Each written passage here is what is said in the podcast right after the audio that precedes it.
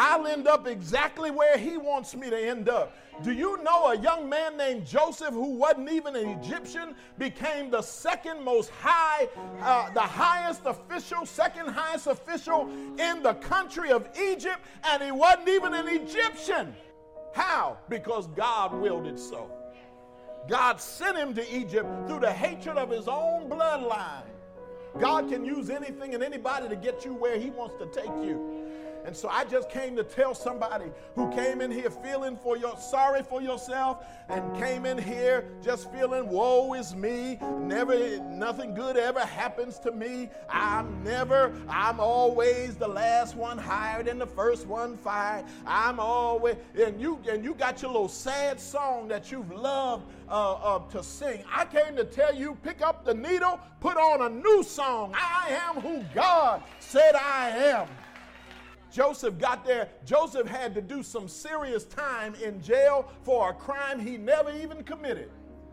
But what he had to learn is to practice the presence of God. When you read Joseph's story in Genesis, you, find, you find it saying on a couple of key occasions, but the Lord was with Joseph. He was a felon. He was charged as a felon. He didn't do it, but his record said he's a felon. He tried to rape Potiphar's wife, which he never did.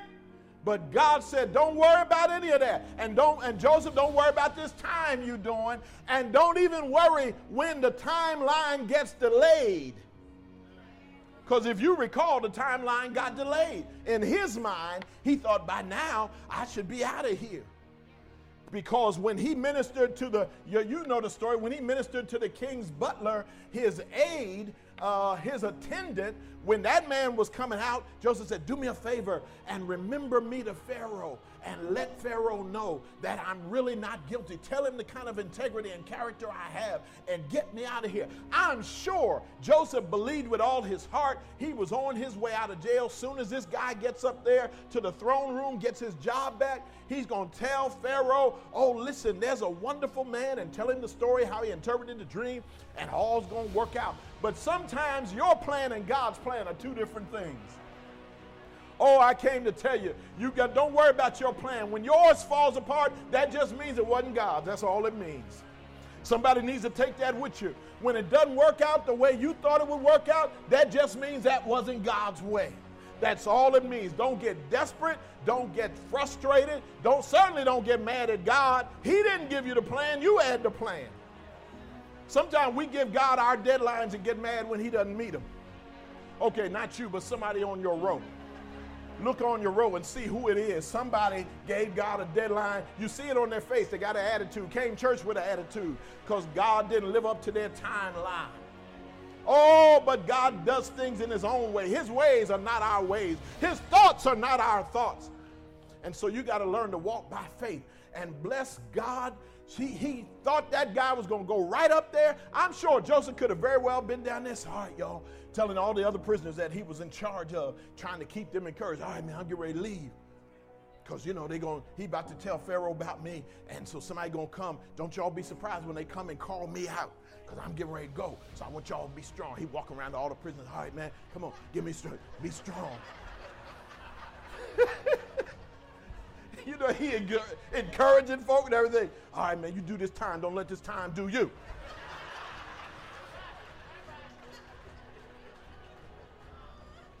he trying to encourage folk, build them up. Nobody comes that day. All right, tomorrow. Nobody comes tomorrow. Nobody comes in a week. Nobody comes in a month. By a month, I bet Joseph's like, I don't believe that. No, he did not go up there. Now I interpreted his dream for him, and he don't even have the decency. You know how you get how the words you start using when you're mad? It wasn't about decency, it wasn't God's will. God had a royal plan for Joseph. And that and that cupbearer wasn't responsible for bringing it to pass. And the people you're leaning on are not responsible for getting you to where God wants you to be. And so he had to wait for two more years in jail. Imagine that. He's already done a lot of time.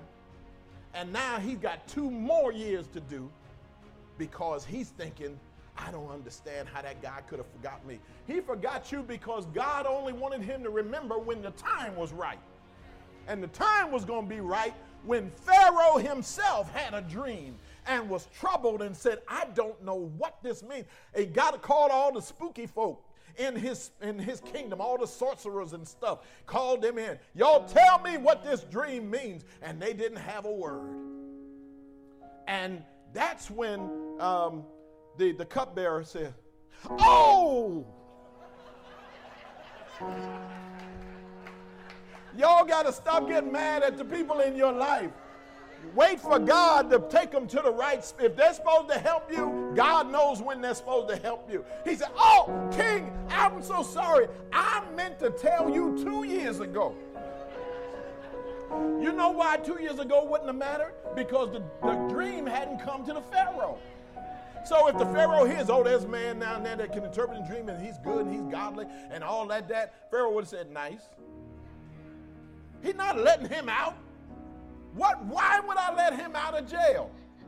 But two years later, when I'm desperate, when I need a word, cupbearer remembers, tells him about Joseph, and gets Joseph out of jail. I came to tell you your timeline is in the hand of your God. He knows what He started in your life, He knows where He's taking you, and you got to walk by faith and not by sight. And stop getting mad at all the people around you. It's not their job to elevate your life.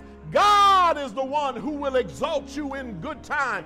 Humble yourself under the mighty hand of God. In due season, when the time is right, He will exalt you. The Bible says in Isaiah 40, or verse 29, He gives power to the faint and to them that have no strength, no might. He increaseth strength. Even the youths shall faint and be weary, and the young men shall utterly fall. But they that wait upon the Lord shall renew their strength. They shall mount up with wings as eagles.